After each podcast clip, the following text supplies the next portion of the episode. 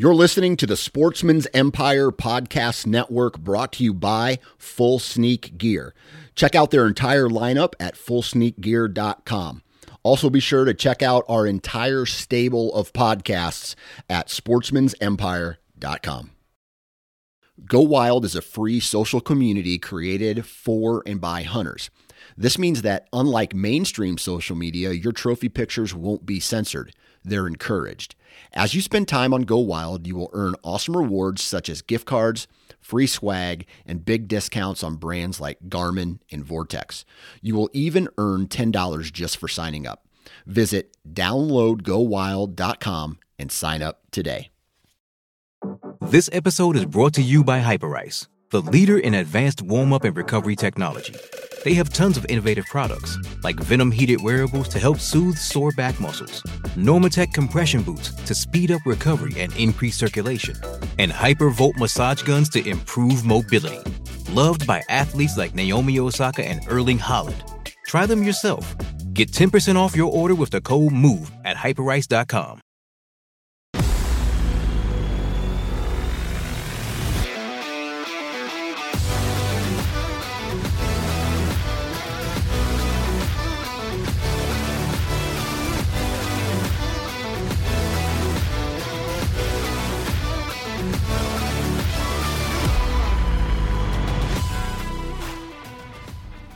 Welcome to the Missouri Woods and Water Podcast with returning host Andy Two in a row. two in a Two in a row, and Nathan. I was gonna say Micah. Jesus. I'm here too. Hey, harvest is done. Yay! We finished it at about 6:30 p.m. on Wednesday.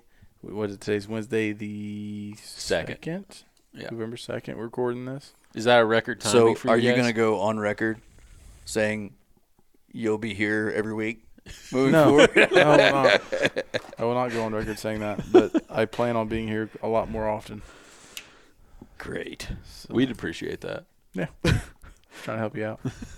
But who are you gonna talk shit? show's Who are you gonna talk shit about? I mean, I'll still talk shit to him. I mean, all right. I went back and listened to almost all of them now. Almost. At all least of the them. intros, and it wasn't that bad. It really wasn't. I said it. I, I said it wasn't that bad. He called me one name. I mean, That was offensive. The rest of them was fine. It was, it was offensive, and I would have said it to your face. Pretty sure you did tonight. It's fine. So, yeah.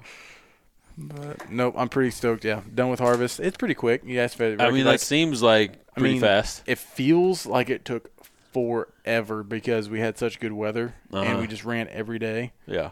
But um, and I think I don't know.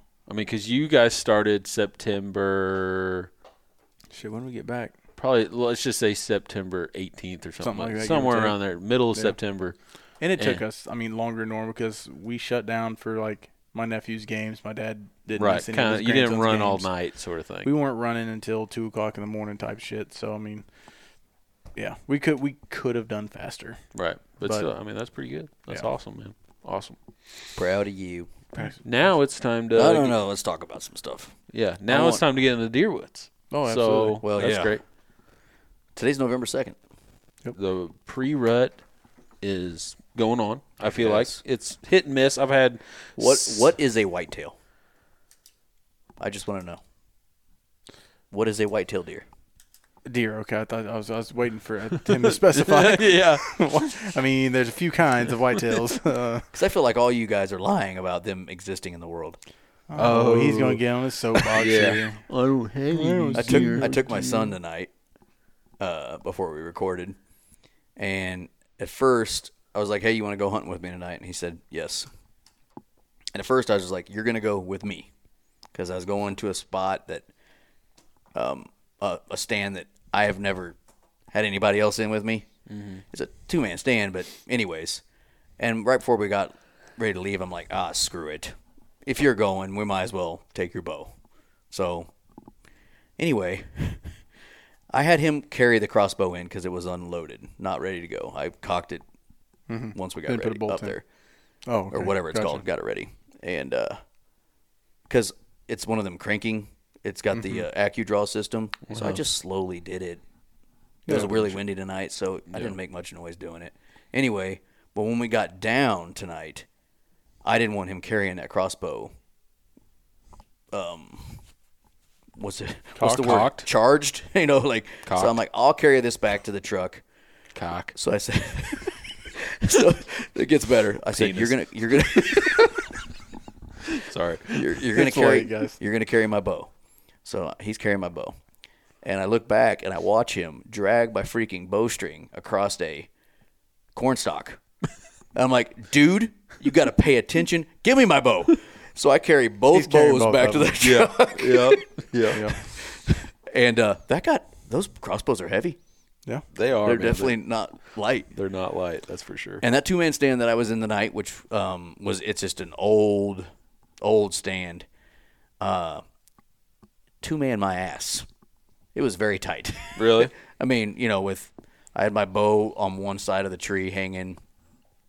I had him carry or holding his crossbow uh, on the shooting rail, and I pretty much stood up the entire time Yeah. because I had him set up looking one direction, and then I was looking behind us in two shooting lanes I had cut already.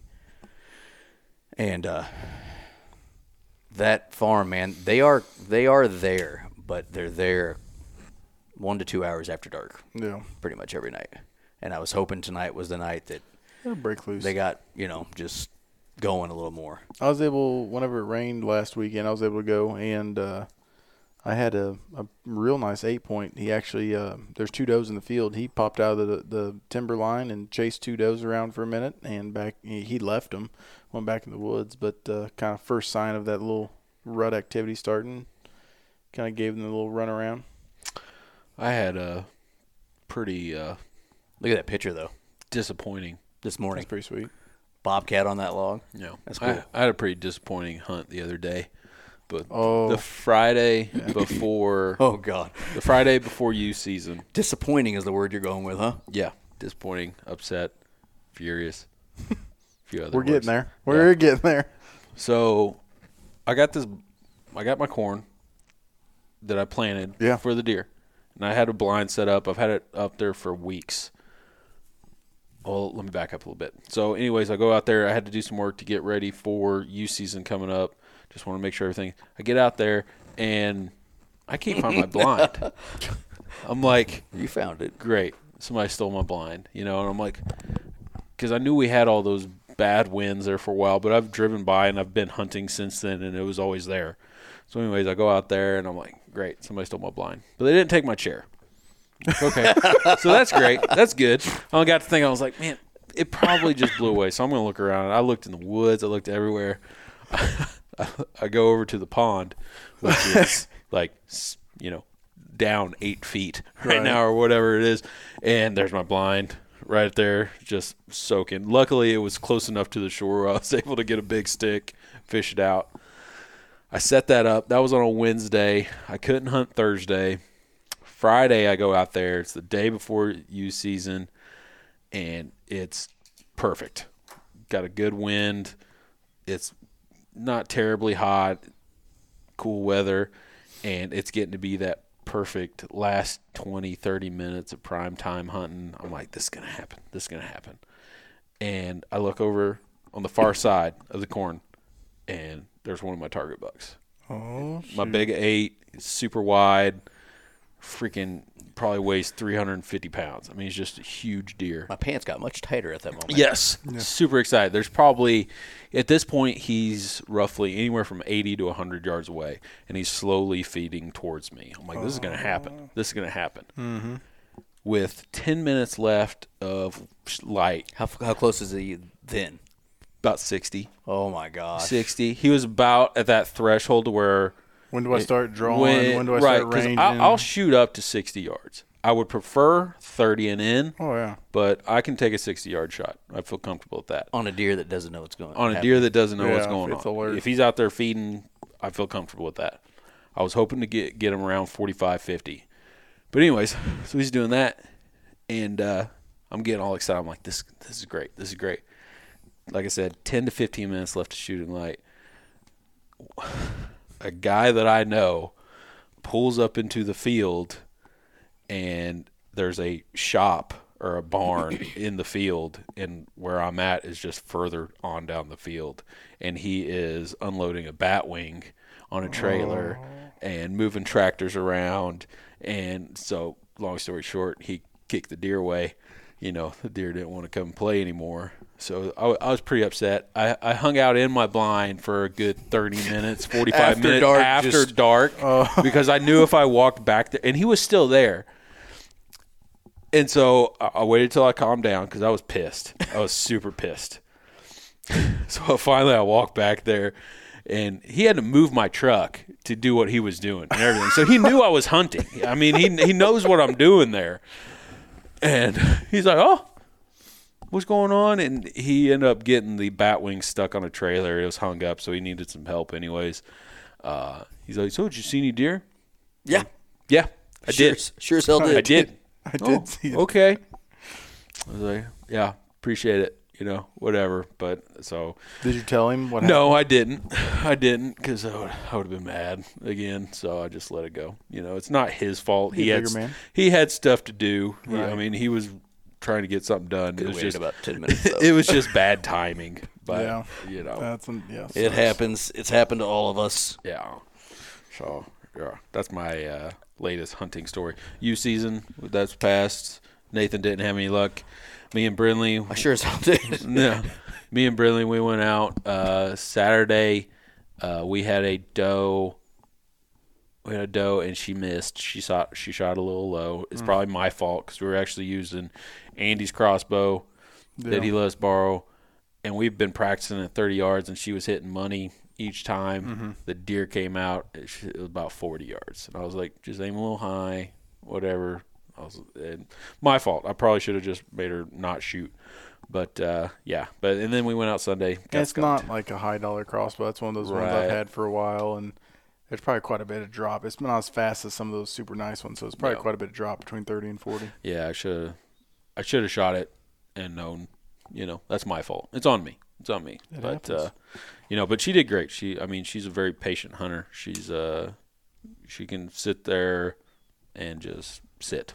She's not like my other That's children. pretty But So, Brinley, Chase, and Caden all got to go to the annual youth deer uh, contest. that was a lot of fun, man. Uh, third annual, technically, but second annual, uh, hosted by these folks. And uh, great time. 121 registered youth hunters. That's And I, very and I believe there was 50, 52? 52 deer checked in. So I mean, fifty Almost a 50%. Yeah, you know, success ratio. That's pretty and the good. coolest thing about this is, and we're going to thank them in a second. Every single kid that registered a deer, or no, I'm sorry, every every single registered hunting hunting kid that went. Yeah, that went. well, Actually, they didn't have to be there. They just had to register for the event. Won a prize. and they didn't have to register in advance, correct? It was kind of no, they they No, came. You go You in. show up. You fill out a piece of Yeah, paper. like me and Brinley, or we went Sunday evening was when it ended, obviously.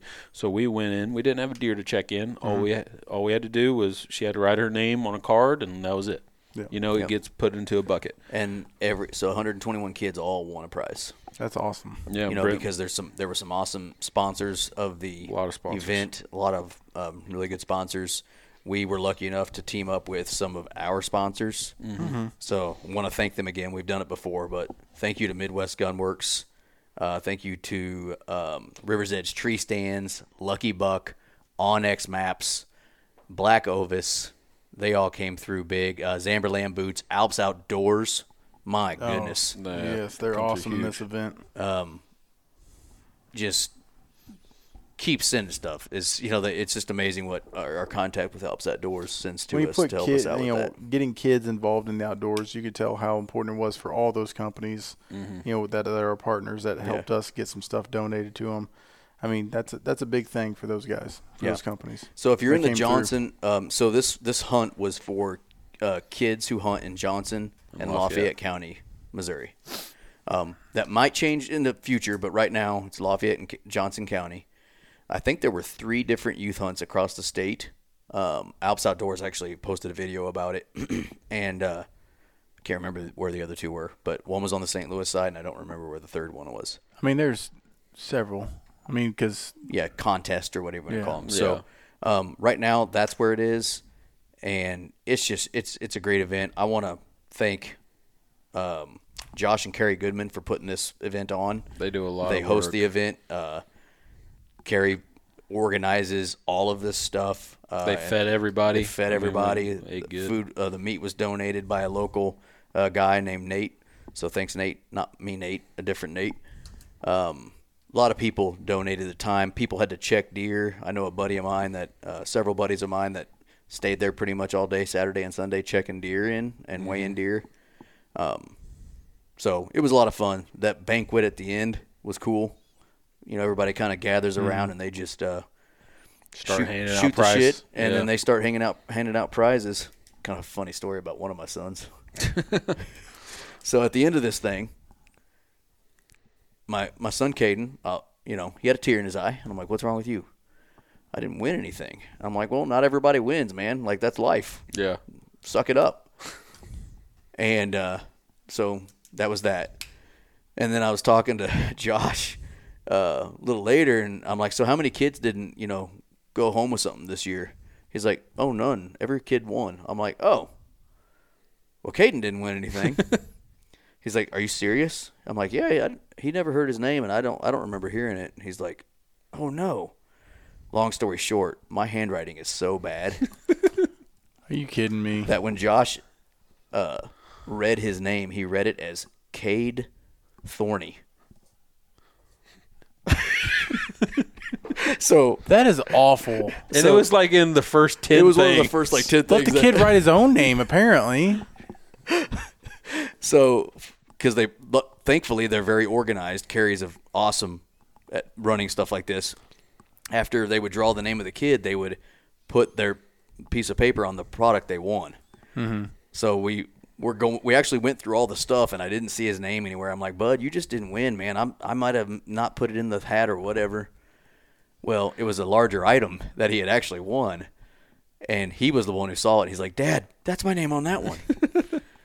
Yeah, it's just kind of hilarious. Yeah, it was pretty funny. Uh, but you know, he- so that was the coolest part is every kid won something. That is awesome. Yeah. Yeah, Uh, a lot of fun. Pretty awesome. so if you are a business or an individual who's looking for ways to give back in the outdoor community, to me, this event is a great way to do that. Yeah. You know? or your local, uh, if there's one going on, Sure.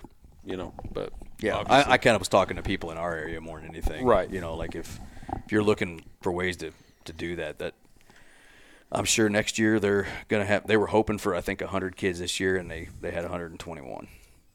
So they they almost doubled from last year. Right, they I'm had 70 sure- some last year. I'd be curious. I mean, the ratio of kids they got from the county because there's what thirteen thousand deer checked in, twelve thousand deer checked in for youth season. I think I read. they're a little over In- in what was it a little county? Thirteen state. in the state. Okay, For youth gotcha. season. Yeah. Well, our two counties with the kids that were there checked in 50 some. Right. So, yeah, there was one. There was a doe killed that was like 32 pounds. 32 pounds, and the biggest deer was 209, I believe. Dang, There was a like that. coyote killed that day that weighed 38 and was a female. Yeah, female, it's a 38. big one. It's a big coyote. Big coyote. Big guy. Yeah. So just wanted to throw that out there. That was an awesome event. Uh, hopefully we can continue to be a part of that uh, moving forward. Um, but thank you to Carrie and Josh Goodman. You guys are awesome. Yeah. Okay, But today's show. let's show. talk about today's show. Yeah. So today we have on our contact over at uh, Midwest Gunworks. We've uh, actually had him on the show before, but today we talk with Cameron Tinker, and we discuss our top five deer rifles. Getting the His weeds a little top five. His top five. We We just kind of, you know, we kind of put a list together. And to preface, and we talk about this in the episode, this is just all personal based. This is no hard fact rule. We did it for fun mostly, you know. Yeah. And uh, Don't get all in your fields. Yeah, yeah, don't get all pissed Yeah, off. Like yeah. this is just, you know, Cameron is a gunsmith by trade, Right. So he's got a lot of knowledge in this area. a lot of yeah. So Um, and we we're just hunters, yeah. and it's just like I said, it's just his opinion, his top five. It was it was a lot of fun, really. It I really mean, was. He kind of breaks I liked it. down each one of his for in different He- reasons. I say and- he has his reasons why he picks the one he does, and doesn't always mean it's the best at killing. It's Right. the best at whatever. But yeah. Right. But there's always variables that go into like why you have he used a matrix. why you use a rifle, reasons. right? I mean, you could be someone who uh, has a little one that's hunting too, and so you're choosing something that's a little smaller. You could be someone who can only have one gun for multiple things, so you know you're obvious, obviously not going to be running around with a seven mag while you're trying to coyote hunt too, or something like that. So we Hell, know I won't. I guess you could. We know we we understand that this is not like a black and white top five type of list, but it's it was a lot of fun um, to kind of give at least Cameron's opinion, and then actually the three of us also had top fives. Yeah. And Um, I mean, lots of similarities, but you guys will you guys will catch on. I really want to know what our listeners' top fives are going to be. Yeah. Yeah, I'm gonna try to. Um, so when you guys hear this show, um, shoot a story or whatever. I'm gonna, I'm gonna even try to do a story on the old Instagrams, um, having folks, you know, Little answer. survey. I think there's a survey option or some shit, but uh, people can you know tell us what their top five is. Reply to the show post or just post a picture of your favorite uh, caliber and tell us why you like it uh, over others because I'd like to learn more about it. I mean, one of my top five is a gun that I've never shot, but it's because I keep hearing great things about it. So, um, So I'd like to hear, hear more about it. for sure. But let's get into the sponsors and then we'll get into the show. Well, first, Midwest Gunworks. Yep. Well, first and foremost, Um, can we give him a little like tease? Yeah. Can we give he, him a tease? He did say we okay, could. he says it um, a little bit. Midwest Gunworks is going to be having a Black Friday sale Yep. on Black Friday, and you won't know about it right until that. details come Yeah, out the on Black details. Yeah. Details come out on Black Friday. So if you guys, and he says in the show, if you guys, you know, got some big ticket items, you might want to wait. Wait until and then. wait until then. And he also said that we could say you can stack our code on top of that. So that's pretty cool right there. So uh, Use Yep. that code MWW5 for an extra 5% off of whatever their awesome Black Friday sale is going to be. MidwestGunworks.com. Yep. Once you go buy that gun on Black Friday, you're going to need a nice optic. Yeah. And what are you going to use? Ridiculously good optics. Ridiculously I'm not good gonna- optics. Ridiculously I have a hard time saying it. Ridiculously good Sorry. optics. Yeah. Athlon Optics. Yep. Um, newer sponsor of ours. Excited to work with them. Uh, really enjoyed shooting my six ARC with my Helos on there. Mm-hmm. Haven't got to shoot my uh, my other one. I was shooting my six five Grendel. I have the uh, Argos on it, the uh, six by twenty five, I believe it is. So Brinley, And I so- got your rangefinder all set up for you, Andy. Yeah, I appreciate that. Dude, I love my rangefinder. It's I've pretty sweet, using, yeah, right? I've taken it out just kind of mess with it and played in the woods a while. Have you figured out how to do it to where it automatically gives you the adjusted yardage? No, I just keep using it the way it is. It gives you the true yardage, and you wait about A second. It's one and it'll second. give you the adjusted So yardage. our contact with Athlon said that there's a setting where you don't have to wait. Oh, I really don't mind because I like messing with it. I, I like guessing. I guess I sit in my on my stand and I'll range trees and I'll guess Right. like, all right, I bet that's truly 35, but I bet my angle is going to come in 33. Hmm. How are you? Anyway, Huh? How are you? Because I know how Terrible. you are in in Colorado. Oh yeah. So here you're alive. my actual You're a horrible ranges are shot. pretty close. My adjusted ranges, I'm usually, uh, I usually think it's going to adjust more than it actually does. right. yep. So Yep. check them out, athlonoptics.com. Find a dealer near you. uh, Rivers Edge Rivers Edge tree stands. Yep. Use the code Missouri ten for ten percent plus free shipping and handling.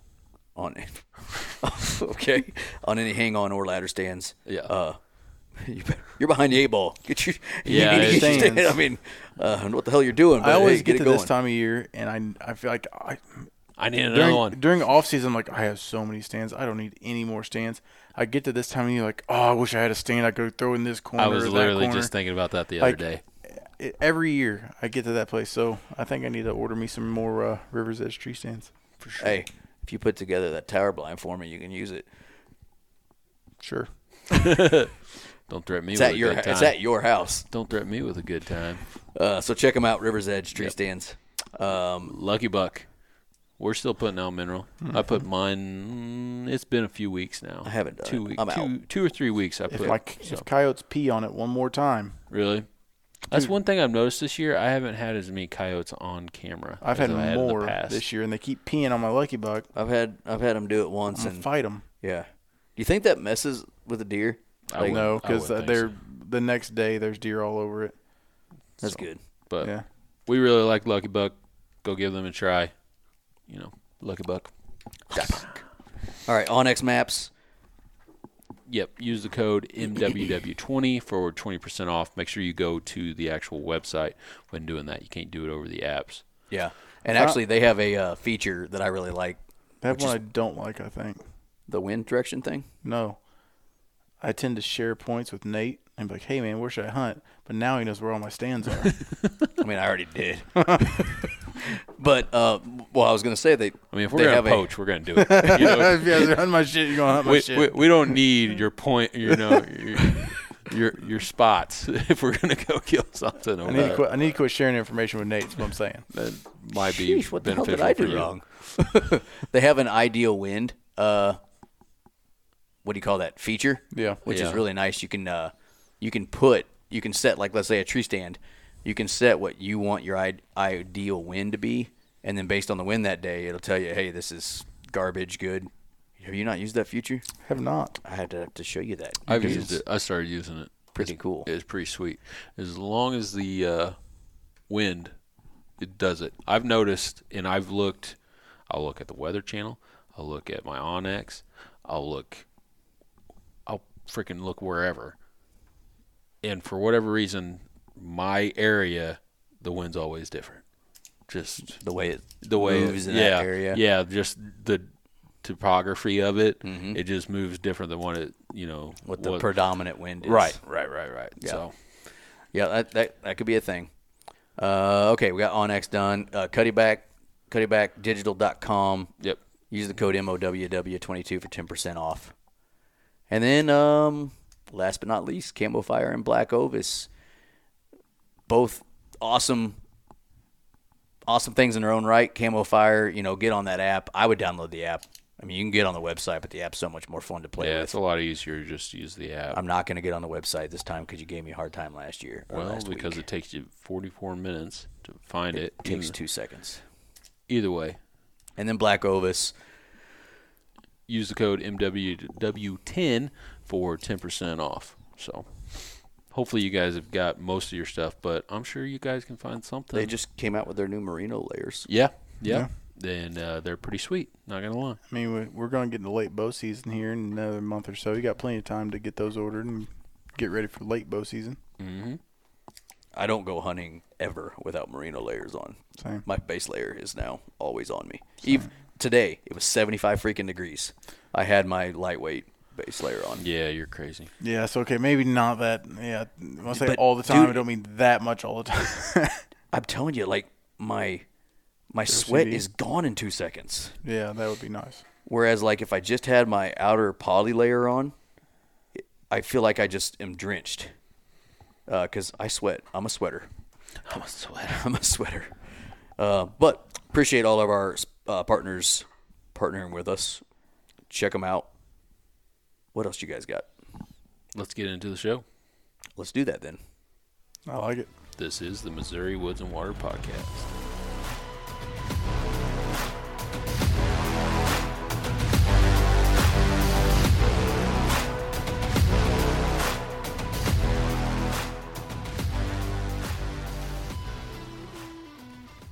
Okay, with us tonight, we've got our buddy Cameron Tinker with Midwest Gunworks.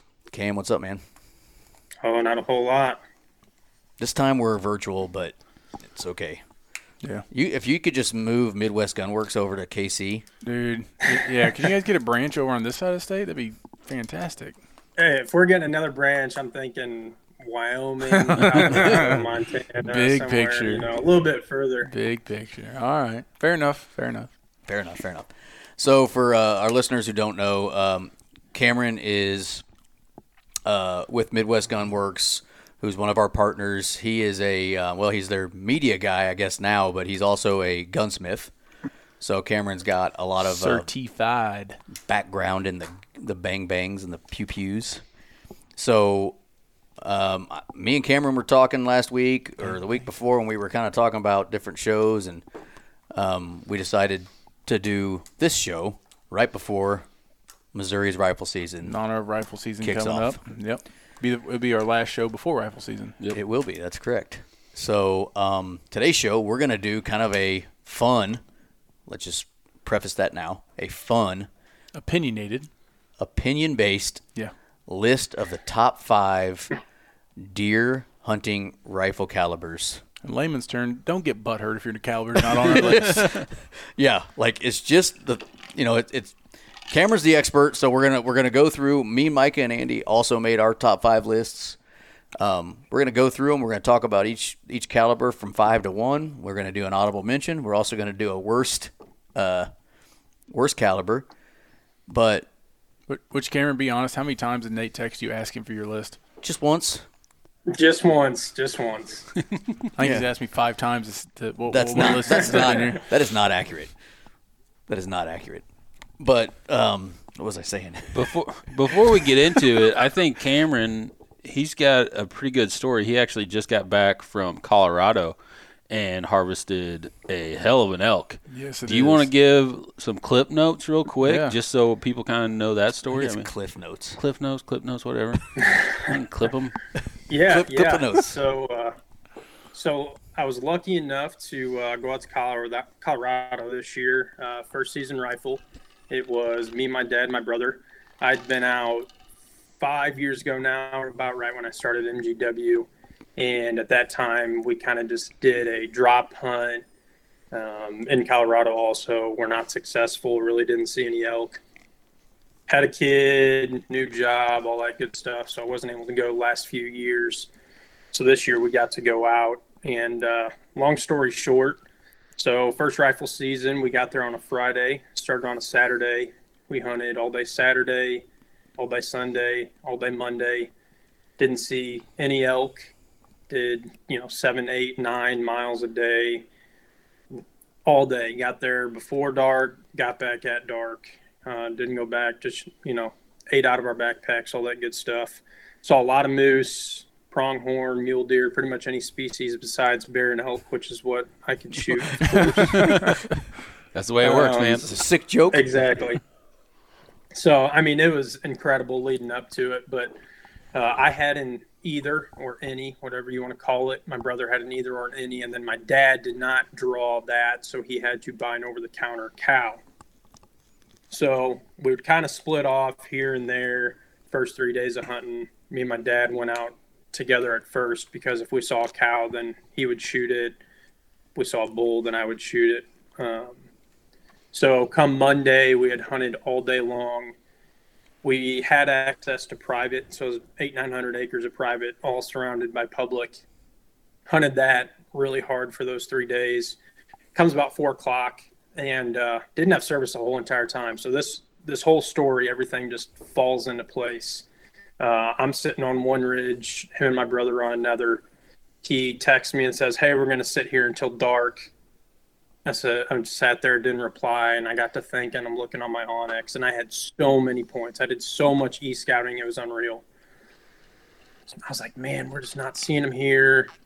Not, you know, seeing some sign, but just not seeing them. I don't know if they've dropped down even lower, what the deal is.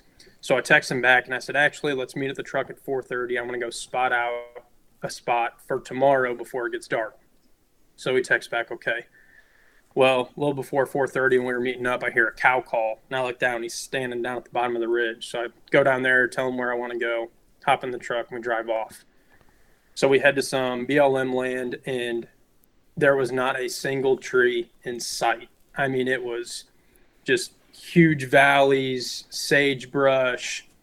Saw a couple pronghorn driving around, trying to see where we could set up, but with no trees and no concealment, no nothing. I mean, we're rifle hunting, so you can touch out, but man, there was just nothing. So we're heading back out, and all of a sudden, I don't know, 2,000 yards away, we had been seeing a lot of livestock, a lot of cattle. I said, hey, slow down. I think these are cattle, but just let me check. So he stops, pull up my binos, and as soon as I see him, like, holy shit, those are elk. That That's what cow they has, that That's what it cow has like. antlers. That's what those look like. I mean, it was you're you're at that point. You're like, man, you don't even know what an elk looks like at that point, just Yeah. because you're just seeing everything but. Been there. So at that time, it was probably 5:30. You know, we only had an hour left until sunset, and then you know half an hour after. So we had about an hour, hour and 15 minutes left of shooting. So we're sitting there, and they're down in this deep valley. How are we going to get there? How are we going to get there? Okay, if we go over this way, the closest we're going to get is like 500 yards, and that was my absolute furthest shot. If I was laying down prone, no wind, 500 yards was my max. Theirs was probably around that three to 400. So that wasn't an option. So we're like, okay, we're going to come up the backside. We'll have the valley as our concealment and we'll be able to sneak up. So we drive around, park about a half mile away from where we last saw them, get out. And I'm not even joking. As soon as I step out of the truck, that wind just hits me square in the face. And I'm like, hell yes. the wind is perfect. So all I've got is my bino harness on and my rifle. We get out, and I'm like, you guys better get on your horses. We got to get the truck and We've only got about 45 minutes left of daylight. So we get to moving. First little ridge, I look over, don't see anything. I'm like, all right, get going. So we get going. Second ridge, nothing. Walk up to the third one, and I kind of peek over, and I see that first cow. Right, they're up here. I said, get on your bellies. We got to crawl. So we crawl, I don't know, a little over 50 yards to get on the end of this ridge. And I see this herd of probably 20 of them. So at that point, we had a plan in case there was two of us of a countdown. Well, we're crawling up, and I'm like, holy shit, we're about to have to do a countdown for three of us because we're not going to pick who's shooting. So they get pulled up. My brother sits next to me because I tell him, you know, we got to pick out which bull we're going to shoot if we're together. He's next to me. My dad's on the other side. So I hit up, pull out the rangefinder, trying to hit it. It's just not locking on. I'm like, what? Um, you know, what is going on? I know they're not any further than 400 yards because that's what my rangefinder was good for. Well, I was hitting this brush right in front of me, so I kind of leaned up, hit the front, two, two, back, 256. So I look over and I say 250. So they're all getting, and of course my brother's like, "Your dope card you wrote me only says three and 400 yards. What do I, or two and 300 yards? What do I do for 250?" So I'm doing the math calculations. I'm like, "Hold two and a half MOA." He's like, "Okay." So I tell him, tell my dad they're dope. Lay down, and me and my brother are talking. My dad's holding his gun up. He doesn't have a you know bipod. Someone start the countdown. Chill out. Get to talking. Someone start the countdown. Like, all right, all right. so, as this is going on, I finally I'm like, zoom your scopes out. You don't want to be dialed all the way to where you only see your elk that you're shooting at. You want to be able to see, you know, a lot more. So I'm only at 12, you know, 12 power on my 5 to 25. And all of a sudden I scan to the back of the herd and I see these freaking just antlers. And I look at my brother and I say, back bull, I'm shooting it. He says, okay. So we get settled. I'm like, everybody's good? Yep. Three. So our plan was three, two, one, boom. it goes. So I say, three, two, boom. They pulled a mic up. They was a pulled me. Micah. I've done the same thing. So I'm like, son of a bitch, you know. So, and you know, it's a split second. So it's boom, boom, boom. He shoots, my brother shoots, and I shoot. And I knew I laid a good shot in. They take off. The bull goes running, and again, I'm only at 12 power because I knew that that mm-hmm. follow up shot, I needed to be able to see the whole, the whole elk. So he takes off running. I had already put a new one in. Boom! I pull a second one, and then he stops about 200 yards, just facing straight at us, standing there. I already, I mean, as soon as I pull the trigger, I'm use, I'm just working that bolt, getting a new one in there. I'm sitting there, and five seconds goes by, staring. Boom! I pull a third one, and I have never heard. It was just an open valley. I mean, you heard the crack, and then you heard a sledgehammer of it hitting this thing right in the front of the chest. I really Soon as want I to hit know him, what you were like shooting, but in that honor of the show, I think we need to wait. You're right. I was But going to remember, this is a whitetail show. But still, I have a feeling it'll come out. So Yeah, it might. Let's wait. Let's wait to ask him. So I mean, it was like it was like you punched someone square in the chest. The noise, wa- I'll never forget it. I hit him. He starts doing the death wobble for about five seconds, and then boom, he crashes. and Never takes another breath again. And I look at my brother. And I'm like, "Holy shit! Did you hear that?" I mean, I just couldn't believe it. And then I'm on, you know, cloud 100, seeing him you know, rack sticking out of the sagebrush. But long That's story awesome. short, I I hit him all three times. Both first two shots were right behind the shoulder, and then the third shot just hit him right in the chest. Came out about his back right quarter, between his back quarter and his ass. Um, It's my brother tough they shot a cow, uh, and then my dad missed. So, Oh, which was a godsend because trying to cut up three of them would have been. I mean, cutting up two of them was a, a day and a half. Start the project. countdown. That's a whole that's a whole nother story trying to get those things broken down and Yeah. all Oh, that. 'Cause yeah. It was about a mile from our truck up. I mean, uphill the entire way. I want to know who was the first shot. Who went on two? It was my dad. yeah. So he Micah. went on. Micah and Cameron's dad are two peas in a pod. Yep, we'd get along just great. You get it. I mean, the guy that's not calling the countdown, it's hard. I Yeah. mean, you don't want to be the last guy because you don't want it to move. Um, but yeah, it, I mean, it worked out perfect. Uh, I mean, it was a public land bull, That's awesome. just the right amount of suck on the hunt. It was just, it was awesome. So That's awesome. I mean, just beautiful chocolate rack with ivory tips. I mean, just picture perfect, man. Hell of a yeah, hell of an elk. I'm, I, I think the guy that I dropped it off to taxidermy, he says he's thinking it'll almost, it may hit 300. So. nice. I'm hoping for that 300 number, but Yeah. uh, either way, it was That's badass. That's very Well, cool. congrats, man. Thank you. Congrats. And it Yeah. was uh, and for what I was shooting, so it was a gun, which is the cool one of the coolest parts. It was a 6.5 Creedmoor that I built. Um, so it was a Remington 700 action Christensen carbon fiber barrel. Uh, I was shooting obviously 6.5 Creedmoor, 140 grain Hornady SSTs. They were going about 2750 feet per second. So Yeah. I mean, it was right on the line of that elk would have died with shot number one most likely, but man, six five's right there on the line of being For the elk. right caliber for for putting elk down. Yeah. and that might come back into play here in a few minutes. We don't Find know. out. Okay, so uh, obviously we just talked about an, an elk just because our, our buddy Cameron killed an elk, so we wanted to hear the story. But today's episode, like we're saying, is based around whitetail and the best overall caliber for whitetail, in our opinion. in our opinion. Like we said, there there are a lot of variables um, that go into it, like first time hunters, kids, um, multi-purpose guns, Where you're hunting at? I mean, yeah, all kinds But of for stuff. multi-purpose, and we're talking whitetail. But we're get to pick- talking- yeah. You get to pick a gun off a shelf and to go only hunt to shoot whitetail yeah. with. Yeah.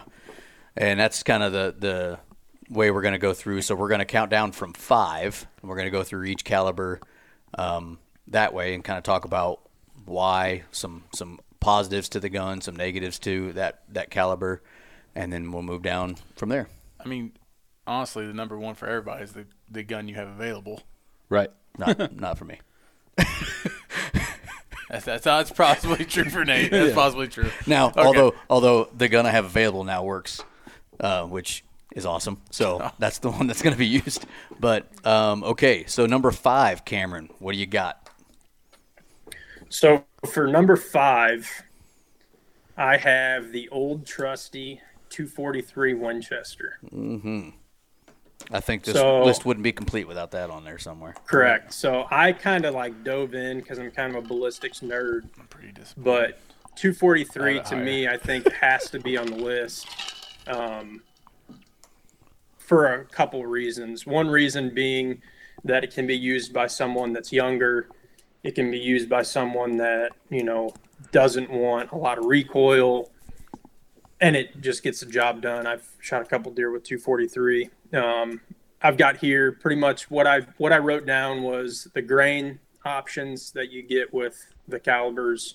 So the weight of the projectile, feet per second, and then cost and availability is like huge for me. Um, if you can't get ammo for it or you can't get a gun in that caliber, then it kind of negates the purpose of trying to get that for deer hunting. So 243 is a versatile round. You can get anything from 55 grain up to 100 grain. You know, they're running 28, 2900 feet per second up to 3100 feet per second.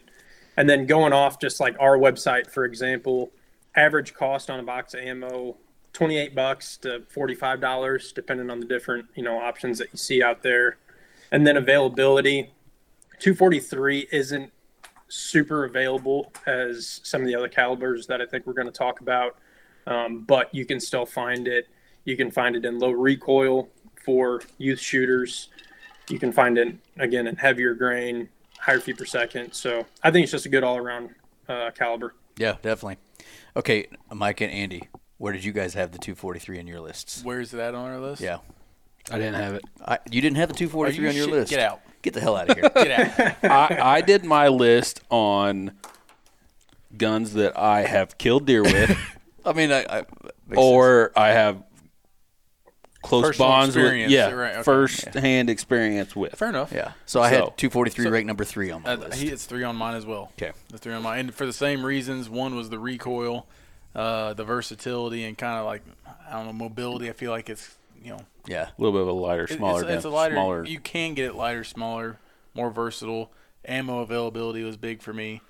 Um, it's also what I run as a coyote rig, so I was gonna say I, know we're I know this is a, a We talked- whitetail list, but I mean that's also the first caliber I started deer hunting with. So I've killed a lot of deer with a 243.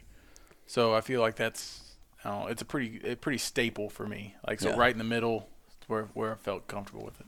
It's a it's a it's a classic deer hunting rifle. I mean, yep Yep. Pretty 243 like that's the first deer I ever or first gun I ever killed a deer with or 1st deer I ever killed was with a 243. It was actually my father-in-law's old I don't even remember what it is to be honest with you. Uh, 243. Same. So, Yep. All right, yeah. so, so what's y'all's fifth? Well, Do we'll we want to go through his list No, and we're then gonna, ours? go, we're gonna Let's go yeah, the we're gonna let the experts expert first. give us his list, and we'll see if we had that anywhere. And then we in can our list. repeat our list after. Okay, I got you. I got you. So, all right, number All right. five on the list is the 243 Winchester. Number four, So number four, I have the polar opposite, but probably the most classic caliber on the list, and that's 30 six. So 30 six, it has to be on your list, but It's on mine. there are some Same, on mine downsides too. to a 30 six. Um, that was our backup for elk hunting. It's one of our primaries for deer hunting, as my grandpa's old Remington 700, which you cannot get a better gun. Those old classic ones are just Mm-hmm. phenomenal. I think mine's a Um, Woodmaster 742, if I remember correctly. Heck yeah. Yeah, But 30 six, not as versatile. You're looking 150, maybe up to 230 grain bullets. Most of the time, it's going to be either 150 or 180s, right around that 2,600 to 2,800 feet per second.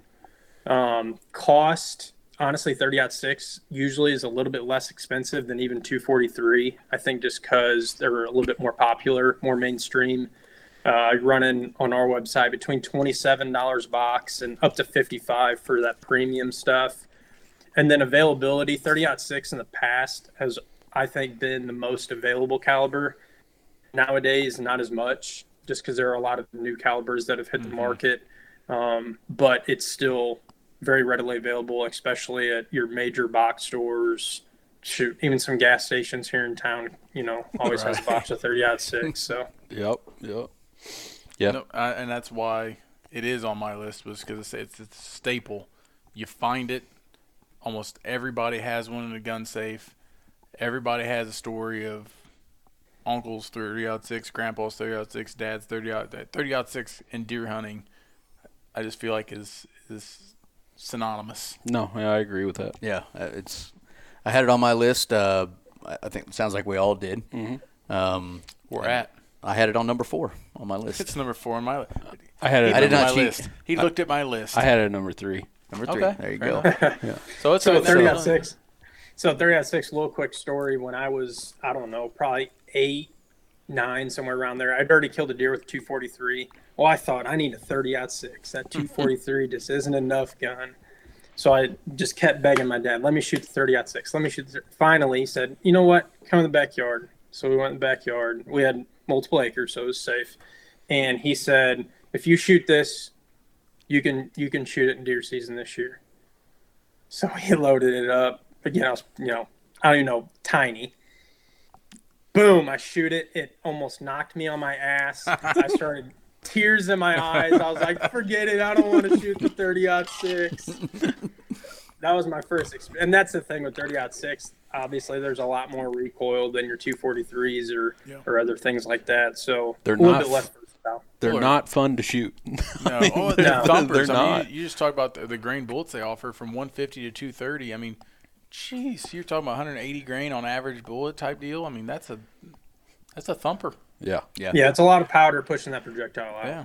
Yeah, it's it's uh it's a lot. I mean, I don't I can't remember the last time my 30 out six went hunting with me. Honestly, I mean it's it was one of the first guns I took deer hunting that was mine, Right. but uh, it's really pretty. Is the you know like I think a lot of thirty odd sixes. I don't know what kind of production there is nowadays on the thirty odd six, but you know my thirty odd six is a Remington Wingmaster 742. I think is the number and it is beautiful. It's beautiful wood stock. Mm-hmm. It's like I don't want to take it out and get it all jacked up. That's why I Right. think when I, that's It what was I Grandpa's of- gun. it was yeah. grandpa's. Yep. It's When I- fine. They're in the safe. When I think of 30 out six, I, I I think of that nice wood stock. I mean the the pretty. I mean That's what it's got. Yeah. Yep. And so that's where it stays most of the time. You know. Anyway, but uh, all right. So number four on the list was the 30 six. Number three. Number three, this one honestly could have been number one to me. Um, but I've got as number three the 270 Winchester. 270. In the words of Micah, Just say it. If a 270 is not on your list, No, no, no. So we have a group text. Yep. And Micah actually wasn't supposed to be here tonight. Yep. So oh, and I had so We- much shit to give you if you missed tonight. Cameron, me, and Andy were all putting together our list, and we have not compared lists. Um, and Micah just nicely said in the, the text message, I'm not going to be there on Wednesday, but if the 270 is not in your list, Fuck you. and the real So again, yeah. Go ahead and run through it. 270s, is- 270s is such an iconic round. Um, I think 270s probably, honestly, the least versatile. I guess you'd say. Usually, you only get a 270 and 130 or 150 grain bullet. Um, but for whitetail, that's I mean that's the sweet spot, right around there. Feet per second, they're running 2,800 to 3,000. So I mean, you can pump a you know 130 grain bullet at almost 3,000 feet a second. Cost 270 is one of the least expensive, running anywhere 24 $25 a box up to, again, the 46 $47 premium. Availability 270 used to be just like the 30 6, a lot more available. Still is, um, but with newer calibers, a little bit less. But you can find it anywhere. Um, you can find guns chambered in them still. It's just honestly for whitetail, it's probably the 270 is a whitetail cartridge. You don't really you can use it for elk. It's a great elk cartridge. Um, but other than that, I mean, of course you've got pronghorn, all these other species, but that is a whitetail cartridge. You're right. what's your uh um, I'm just talking about stock guns, right? Like guns you can go into Bass Pro or Midwest Gun Works and buy, right? Um, what's your favorite 270 stock rifle? You have one? So, new production. I mean, you can't really beat Bergara rifles right now. Um, Tikka rifles, Remington starting production again. Um, the the the best bolt action gun, though, in my opinion, now this is this is again this is all opinion based, is the old Remington 700s Absolutely. the BDLs, Yep. Woodstock, you know, black tip on the stock, Yep. great bluing. They're built like tanks. The trigger heavy as shit, but you can fix that. Um, You just so described my on- mother's deer rifle. so my dad, my dad's is a 270 BDL old school, and then my grandpa's was a 30 six, Yep. you know, 700 BDL. They bought them at the same time, so and they've killed a ton of deer. So your your 30 out six story is about identical to my 270 story, but the 270 is my mom's, Uh-huh. and so I had the 243 and everything. You know, the two I just I want to kill a deer. I, you know, 243 wasn't big enough. I wanted to kill that. I, I needed that 270. Needed that 270, and honestly, I mean, yeah, I I don't know. I think I went back and forth for a Yeah. while. Killed a few with each, but uh, 270 definitely. And my dad also also tells a story about when he was coyote hunting. He used to have coyote dogs and run and I don't know. I've never seen them myself, but he said you used to be able to get it's either 75 or like a 90 grain, uh, like a boat tail soft point or something, maybe a hollow point even. He said those things would flat fly out of the 270. I mean, talking pushing Oh, I some feet per second, and then just milk jug coyotes, just whoop, whoop. Yeah. So um, I'm gonna tell you where I had 270 on my list. Yeah. And it's funny because I have never shot a 270 in my life. I've never I've never owned one. I've never hunted with one. But it's because all I ever hear about the 270 is how awesome it is of, of a, a deer rifle, and you know I'd done my research and all that stuff, and talked to my brother-in-law Russell, who we probably should have had on this show with us. I Honestly, thought about that this but, uh, afternoon. we really probably should have. uh, I have the 270 number one on my list. no, very Uh, nice. hey, it, it was very hard for me not to put the 270 number one. It is number one on mine, but that's just because growing up, I didn't have a lot of money. My brother, he always seemed to have jobs or whatever, and so I would always borrow his gun during rifle season because he mm-hmm. was always off doing something. He he tinkered with guns, and uh, I was always borrowing his.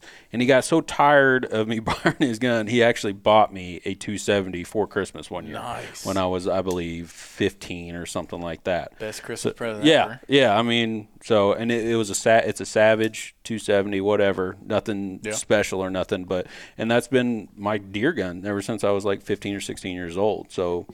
I've killed a lot of deer with it. It's never let me down. You know, it's just been a great rifle. So that's why it's number one on mine. Yeah, it's at number two on mine. Nice. It's at number two. Nice. That's a. It's a. I mean, so it was in the same spot for me and Micah, and like Cameron said, I mean, it could have been number one on your on your list. It just ended up. You at asked me three. a couple years ago, it would have been my number one for sure. Yeah. Okay. Before we move to number two, I want to go back because I forgot to ask this on the uh, number five and number four spots. What's your favorite stock 243? Stock 243. So for 243, it's most likely going to be smaller framed person, youth gun, female, or just a more compact gun that you want to be able to maneuver, you know, in out of the woods. You can obviously get other cartridges in the same exact gun, the same size, but a 243 is going to have less kick, so it's more enjoyable to have a smaller gun, lighter gun. Um, 243, I'd say the Savage is a great gun. Um, they're very affordable. For Definitely. three, four hundred dollars, you can have a 243 that just drives tacks all day long. So it's it's hard to beat that in a 243. I'm not gonna lie, I'm I'm pretty disappointed right now Why? because I got my Sako S20 from Cameron Midwest Gunworks, which I'm joking, but I I love my Sako S20. It's my two my, my Your, coyote rig. 243, yeah. dude. That hands down the fav- my favorite overall, not whitetail gun, overall gun that I own. Nice. Yeah. Yeah, and what's uh, Cameron was saying, I bought the Savage Axis, I believe, for my sons as a deer rifle. Yep. Which is no longer going to be that for them. But when I did buy it, it, that was the idea, and I think it was like two hundred and thirty bucks on sale Mm-hmm. with a scope. It's a garbage scope, but still, like, came with a scope on it, and it would have Yeah. done the job. It'll, it'll get you going. yeah, Yeah, it'll get you going for sure. Um, okay, how about on the thirty out six? So for 30 out six, uh, did we already say 30 out six? 30 out six, Remington 700 BDL. Okay, that was And then Yeah. let's say, so for the 270, I'm going to go new. So if you're looking for to buy a new gun right now and you want that old school look and you want just really high quality, the Winchester Model 70 Super Grade is the nicest It's not a nicest factory gun that you can buy by far. yeah. Um, they do the super grade, and then they also do the super grade maple, which Okay. the super grade maple is the next gun that's going to go in my safe. They are beautiful. It'll never see it'll never see the woods ever. um, That's all right. but they come with a real yellow maple stock, and the bluing on the super grade line in general is a very high gloss. They do a really good job on it. It's got the te- uh, safety on the bolt. They are expensive. I mean, that's the one gun that you're going to spend a lot of money, but it's just absolutely beautiful. So that 270 super grade maple, that will be my next gun. Yeah. little, little safe safe queen. Yeah. Yep. Yeah. My I have the Yeah, and I don't synthetic have version. safe queens. Yep, I get it. Uh, my synthetic version, I've got a Winchester Model 70. It's not a 270. It's a 300 Win Mag, but it's synthetic, and uh, it's a nice gun. Um, it is. It is on my list. We won't talk about where. um, but uh, okay, so we've done number five, number four, number three, Two. number two. number two, number two, I have 308. I thought for about this one. Yeah, I thought about 308, but I just I don't know. I couldn't put it on there. So 308, I think, could be anywhere from that one to three. Um, the reason I put it at two, it's not as versatile. You are going to see some, you know, lower grain bullets out there, but generally they only come in 150, 180s um, feet per second, 2600, 2900 feet per second, around that same as the others. But cost and availability, 308 is number one by far. Um, it's the cheapest actually out of all of them Yeah. anywhere from $23 a box up to $50 a box availability we have the most in stock options of 308 out of any of these cartridges. And i think you're really going to find that anywhere just because there's so many options for 308 whether it be you know semi-auto ars now you don't want an ar10 whether it be old school semi-auto 762 by 51s um, or bolt action 308s they're the same platform bolt face action size as 6.5 creedmoor. So those two go hand in hand on just being the most available Makes sense. Nice.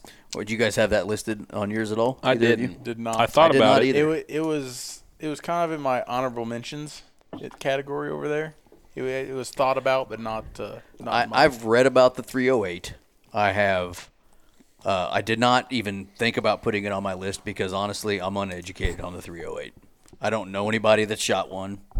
I don't know anybody that's used one for deer hunting before. I just don't know anything about them. So it Yeah. didn't get put on my It- list. Yep, and I've got a Winchester XPR, which is another super super nice affordable gun. Um, I think they're around that four to five hundred dollar range. Uh, and I've got a 308 22 inch barrel. I've killed two deer with it, and actually I uh, sold it to my brother, and he used it uh, to shoot that elk a couple weeks ago. nice. Uh, he was shooting 150 grain Seiko. I don't remember the br- uh, the ammo exactly, but 150 grain going about 2850. So it's a good it's a good round. Nice. Is that what you would say would be the stock, like your favorite gun in the 308? Is that one you just spoke of? I would say I say 308 is you can get them in almost any gun, any model. Um, 308 is another one that you're not looking to get super precision out of. right. um, on these deer hunting rifles. They will be. Um, obviously, they were used for many years for special operations overseas um, and the M24, different things like that. So they can be a precision rifle cartridge. Um, but I think in a Winchester XPR, Savage, Remington 700, Bergara has a lot of 308 options. There's just a, a lot, a lot of availability for 308. I like it. Nice. Like- Okay. Drum roll. Oh yeah. Number one. Number one on Cam's list. So number one is going to just absolutely piss off some people, and I'm gonna love every second of it. I, I know which one it is already. I guarantee Micah, it. So Micah number- already knows, huh? I bet it is. number one is the six five Creedmoor. yep. Six five Creedmoor just checks all the boxes if you're just going down a list of which cartridges are the best. It's the most versatile. Um, it's really cost prohibit you know, cost effective now because it's just so much availability and then availability. 6.5 Creedmoor was number two on the most available cartridge on our website, right there with 308. You can find 6.5 Creedmoor anywhere now. Um, you know, a year, two, three, pre-pandemic, it would have been different. You wouldn't find 6.5 Creedmoor as much, but these manufacturers, because that caliber is becoming so popular, they're pumping out 6.5 Creedmoor before anything else for factory ammo. So I think between you know availability, cost, and then for rounds on a 6.5 Creedmoor, you can go anywhere from 95 grain all the way up to 153 grain. Um, 140 grain is kind of that sweet spot. So my setup that I killed that elk with, which I will also deer hunt with, is 140 grain bullet, and it goes 2750. Those are hand loads, but that's the same as a factory Hornady load. I load it the exact same, so if I need to buy some factory ammo, then I know it's going to be right there, similar with it. Where'd you boys have that? I had it at number five. A because I have one, and uh, that's mainly the reason why I had it on the list. But I just I know how popular that round is, and I know that it'll do the job. So I just haven't personally put a deer. I, I'm using it this year. I'm putting the 270 away for a year, and I'm going to be using the 6.5 Creedmoor this year for my deer rifle. So Andy, where'd you have it? So I'm actually probably going to use my 6.5 for deer hunting this year. yeah, It's not on my list. Didn't Not on your the list. huh? Not on Didn't my you- list. Ah, Andy, You used it last year, didn't I, you? I killed my deer last year with it. Yeah. So I'm not. I just. I don't know. I wasn't completely convinced. I'll be honest with you. I get so pissed off that everything I see is always six five Creedmoor. you go anywhere, it's like you pull up a gun. Hey, oh, that's a sweet looking gun. What, what caliber is that in? 6.5 Six five. oh, cool. Hey, oh, I like this gun. What's it? That- Six five. You go to Whitetail Banquet. Oh, I'm giving away this gun. What is it? Six five. Yeah. It's like, gee, man, Christmas. so yes, it speaks to the availability of it, and I just had a, a personal issue why I did put on my list. I, I have no issue with the gun. I'm going to use the gun. Yeah. Mm-hmm. I just I, I didn't don't put it on your yeah, list. Yeah, it's too So- it's too available. Doctor said I was too healthy, in too good a shape. Okay, so I actually had, I don't know what I should do here. So I actually had like a, a number one and a one A because I couldn't decide between these two calibers for number one. So I will say I had six five Creedmoor as one of my number ones. Should I wait to s- when we say our lists? wait, wait for your complete other- list. Let's okay. just discuss the six five if you have like anything there. So I don't own a six five, but you two do. You use yours uh, at one point in time. I don't know what you do now, but coyote I mean, hunting. The, the main reason I'm going to use mine again is one, I have a threaded barrel. I'm going to suppress it. yeah, yeah, yeah. So all I ever hear is this gun's badass. This gun's badass. When I when I've been looking at like new coyote rounds, it's versatile. You can use it for both. You can use it for all kinds of stuff. Um, it actually, if I'm remembering things correctly, because I was looking at six millimeter Creedmoors as well uh, when I was buying a coyote rounds. Six five outperforms the six Creed further distances. Uh, if I'm, am I wrong about that? I think you're wrong about that, but it's fine. Cam, am I wrong there?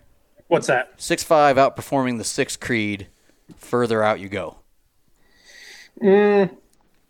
Yes and no. Um, ballistically, no. Six Creed is gonna be a little bit flatter shooting, but six five Creed more for shooting animals, I think, would be more effective. Okay, maybe that's what I was On a remembering. whitetail deer, I can yeah. yeah. So, um, yeah, that's, I had it as one of my number ones. Fair enough. Fair enough. Yep. So let's recap Cam's top five, and we're going to kind of go through ours. Yeah. So, uh, Cam's top five. We've got the 243 Winchester. at number five. At number five, Number four, the 30 six. Number three, the 270. Number two, the 308, which is Cam's loan uh, lone caliber that none of us had on ours. yeah, Yeah. nobody has that on our list, but uh, That's it 'cause makes we're dumb. sense. It also makes sense, though. Yeah, it does. I mean, you can't argue that, really. And in number one, the six five Creedmoor. Yeah. Pretty. Okay, so do we want to give honorable mention his honorable mention first? Yeah, let's go for honorable. men- What do you got honorable mention? So my honorable mention is the 300 Win Mag. Um, it's a. It, I I don't like saying this, and a lot of people say it's too much for a whitetail. It's it's not too much if you put an effective shot in. Um, I mean, if you're hitting shoulder or you're hit, I mean, it's gonna. I'm well aware. take the it's whole gonna shoulder. do some damage. I'd I'd put it right there with like seven millimeter Rem Mag. Too much. It's not too much, um, but it is a big caliber. You're getting a lot of recoil um, Yes, you do. Because you're pushing 150 to a 200 grain bullet. You know, almost 3,000 feet a second. And then cost is the only reason, or Yeah. the main reason why it's not on the list.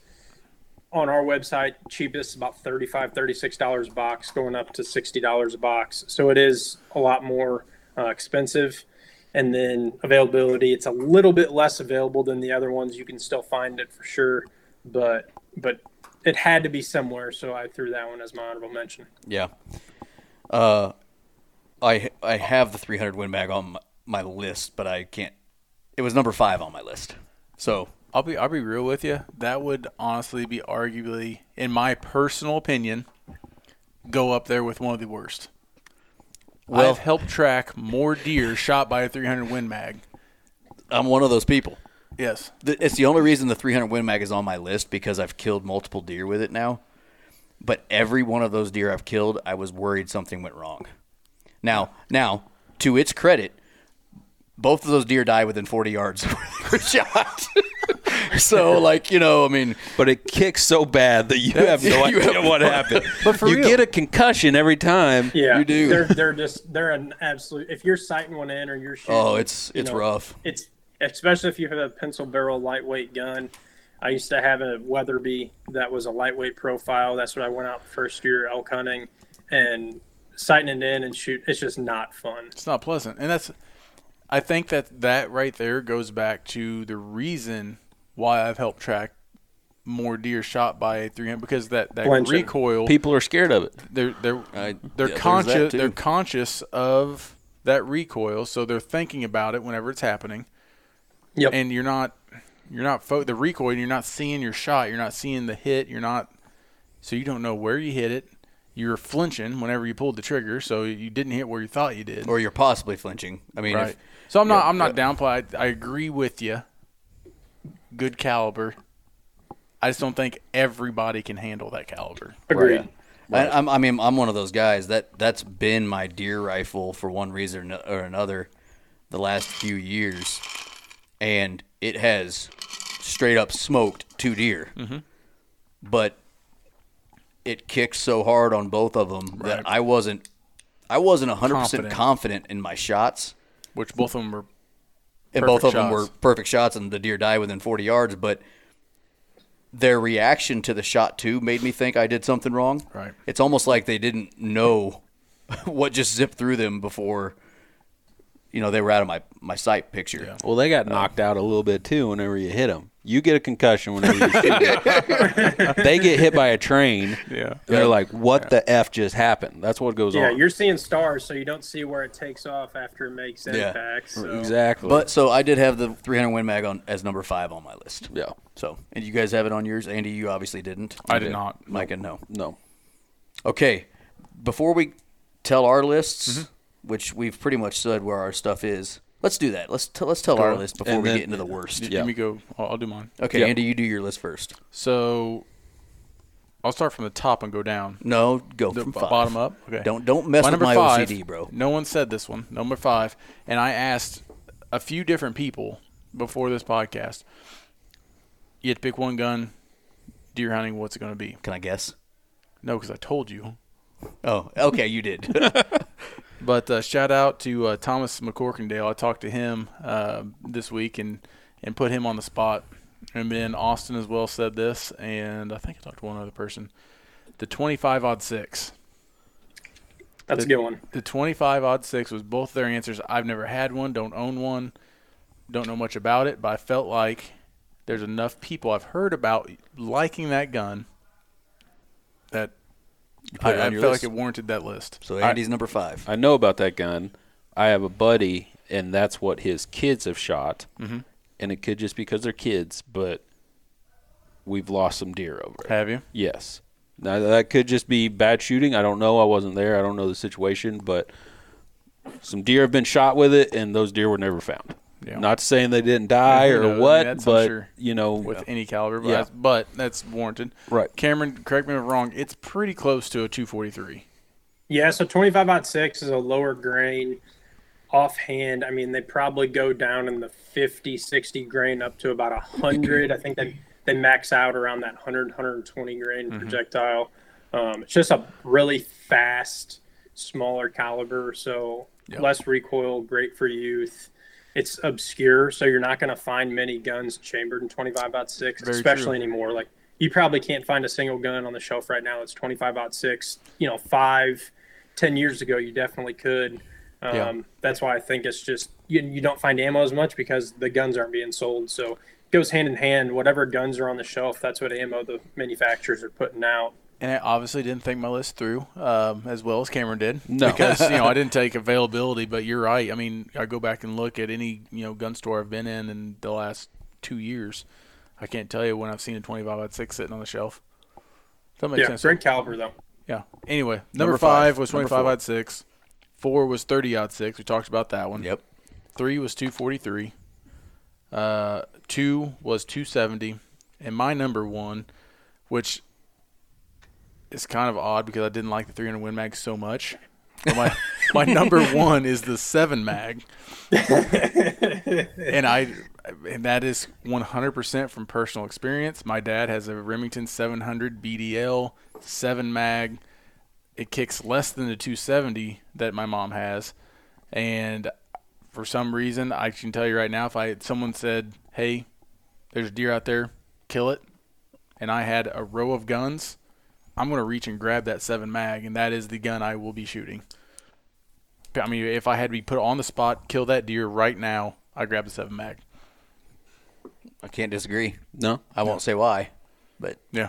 My honorable mention was, and I just felt like it needed to be on there, the, the 30-30. I just felt like mm, the old 30-30. 30 Very hard for me not to put that on. Yep.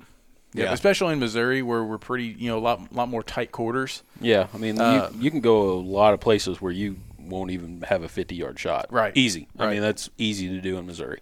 So I, I just feel like old lever action 30-30 would hit a lot of people uh, for an honorable mention, I don't there. think you want to shoot people with it. no, no, like hit a lot of people. with.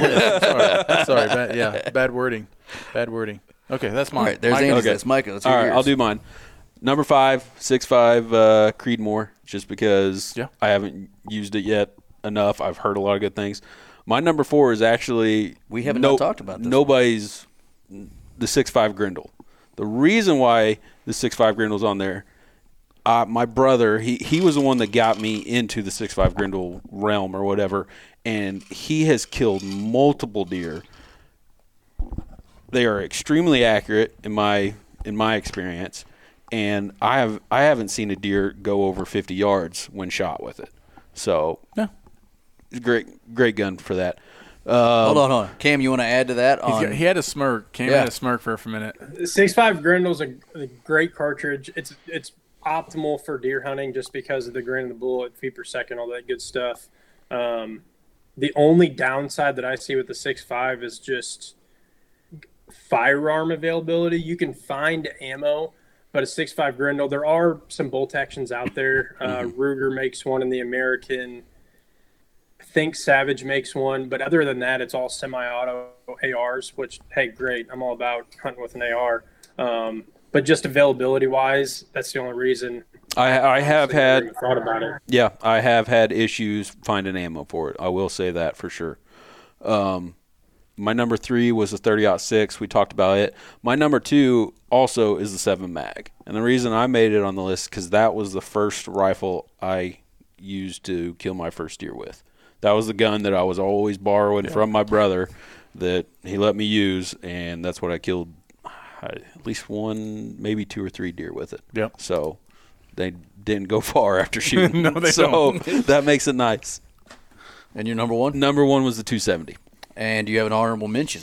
Mine was kind of the 30 30, same. Yeah. I mean, I can't think of any, but any, at some point in time, more than likely, you've hunted with a 30 30. For the, the group of people that I've hunted with, you know, the longest, at some point, they've always used a 30 30. I personally have never hunted with one. I've shot them multiple Me- me times, either. but uh, I just have never done it. I think they're sweet guns. I've never used a 30-30 or a 30 six, but I just know they're staples. right. Yeah, no, I hear you. Okay, my list. Uh, my number five was actually the 300 Win Mag, uh, and that was because uh, that is the gun I've used the most deer hunting, mostly out of necessity. It will not be my deer gun anymore. Actually, it's not on my list because I haven't had any experience with it yet. But I'm going to be shooting, and my sons will be shooting um, this year. I know you season's over, but um, there's, There's a a, second there's one. a second one. Plus, I might I'm gonna probably take them rifle hunting with me. Is the six ARC? It's what I'm gonna be using this year. Um, it's mostly because I built it, and uh, It's a sweet caliber. Do I don't want want to, and I don't want to shoot the 300 Win Mag anymore. I don't blame Where, you. where'd you build it from? uh, old Midwest Gunworks. Yeah, There can you you, kind of for people that because it's kind of a newer round, can you kind of break that round down? Just kind of explain, you know, some of the specs on that. Yeah, so a six ARC is very similar to the six five Grendel. Uh, it's built off the same dimensions, so it's going to use the same uh, bolt face, and then of course different bullets, six millimeter bullet instead of a you know a six five. Um, usually they run around that 100, 108 grain. Which ones are you shooting? I'm shooting the Precision Hunters, so they're the 103s? 105s. Fives? I can't remember for sure, but So maybe the right around there, and depending on barrel length, 25, 26, all the way up to 2,800 feet per second. It's another one that's very versatile. It's a newer round. Mostly, I mean, it, it was made for semi-autos, so it was made to be optimized feeding into a semi-auto. But the main benefit is if you have a 556 and you want to make the switch to a six ARC, the only thing you have to change is the barrel and then bolt carrier group. Really, the bolt head, but you can just buy a whole bolt carrier group and then a magazine. So you can, you know, change your 556 to a six ARC and then run with it that way. It's a great cartridge, and ammo is a little tough, but It is. it's I can attest to that. But It's becoming like the six five Creedmoor, I think. So you're going to see availability get better and better, I think, on it. yep. So number five was my 300 Win Mag, but like I said, psych, bitch. the six ARCs coming. Um, number four was 30 six for me. Yep. Number three was the 243. Yep. Number two was the 270, and number one I had the 6.5 Creedmoor, and I had a like a 1A was the seven mag, um, and that is a has a lot to do with my brother-in-law Russell. That thing Dude's deadly. blast shit, mag. and it you know like Cameron was saying with the 300 Win Mag and the seven mag, people think they're overkill, but guess what they do? They kill it. Kill. they do the job and they do Right. it well. So I had the seven mag as my my second one, and then my honorable mention, and this is a straight up shout out to my brother in law Russell, who I'm going to apologize on the show right now that I did not discuss any of my list with. I did it on purpose. I purpose. figured you did. No, I wanted to be a big boy and not have him. Wanted to have your own opinion. I wanted about to it. have my own list and not have basically Russell be like, "That's a dumbass list," because it probably is.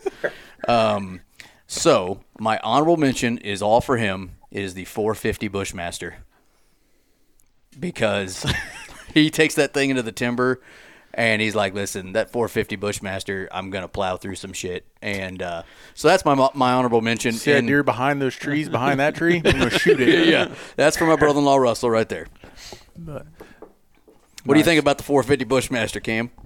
I think 450 Bushmaster is a great caliber, especially if you're in one of these horrible states like Illinois, um, that you can only hunt with a shotgun yeah. or a straight walled cartridge. Um, so, I mean, you can use a 450 Bushmaster. It's a gigantic bullet. Usually they're over 300 grains, a lot slower, but they're just a thumper. I hit him You can find them bat. pretty Yeah. sporadically, um, firearm wise.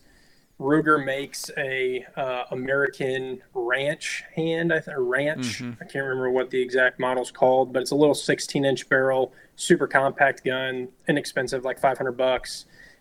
Throw a scope on that, and that'd be a, a great all around uh, deer gun for you. And then ammo availability, it's okay. I wouldn't say it's bad, and I wouldn't say it's good. You can find it, you know, Right. at different places. Yeah. So What? I got got got to throw one out there, and it's a little bit to Russell too, because I talked about him today, and I don't know if Cameron's looked into it much or not yet, because it's not technically out, but I think this will be my next gun, whitetail elk whatever. The seven millimeter PRC. Hornady just came out with it with the cartridge. came out with it. The gun, Announced it like last week. yes, the gun I think, I, manufacturers I think actually. I just listened to a podcast from Hornady on that. So I, I did. I listened to Hornady's podcast about um, the seven millimeter PRC. The the gun manufacturers haven't necessarily even like announced their rifles yet for it, but according to Hornady, about every major manufacturer is going to have this. Um, from my understanding, it's a lot like the 300 PRC and the 300 Win Mag, except it's just as fast to have a 24 inch barrel, and has 32% less recoil. I don't know anything about it. yeah, Uh-huh. That's the first I time mean, hearing it. I mean, Yeah. We'll see. There's a lot. I mean, there's just so many new cartridges coming out left and right, and you know, some of them won't stick, some of them will. Um, it'd be super hard to find ammo at first. Like 6.5 PRC, um, that's another one that is very recent, but it's a great cartridge. That one I would feel much more comfortable shooting an elk with. Um, you can get 143 grain, and they're going 2950 instead of 2750 um, as a 6.5 Creedmoor. So that's another one that's kind of cool, but finding ammo is going to be hard. Finding a gun is going to be hard. and isn't the 6.5 PRC, isn't that the ammo like super expensive? it's going to be very expensive. Just like any cartridge, when they first come out, It's only one because the availability is so low and their volume of production is so low, it's Yeah. going to be it's going to be expensive. Yep. Yeah, that's the only like the downfall to the six ARC that I'm going to be shooting is, from what I know, there's only three factory rounds Mm-hmm. available right now.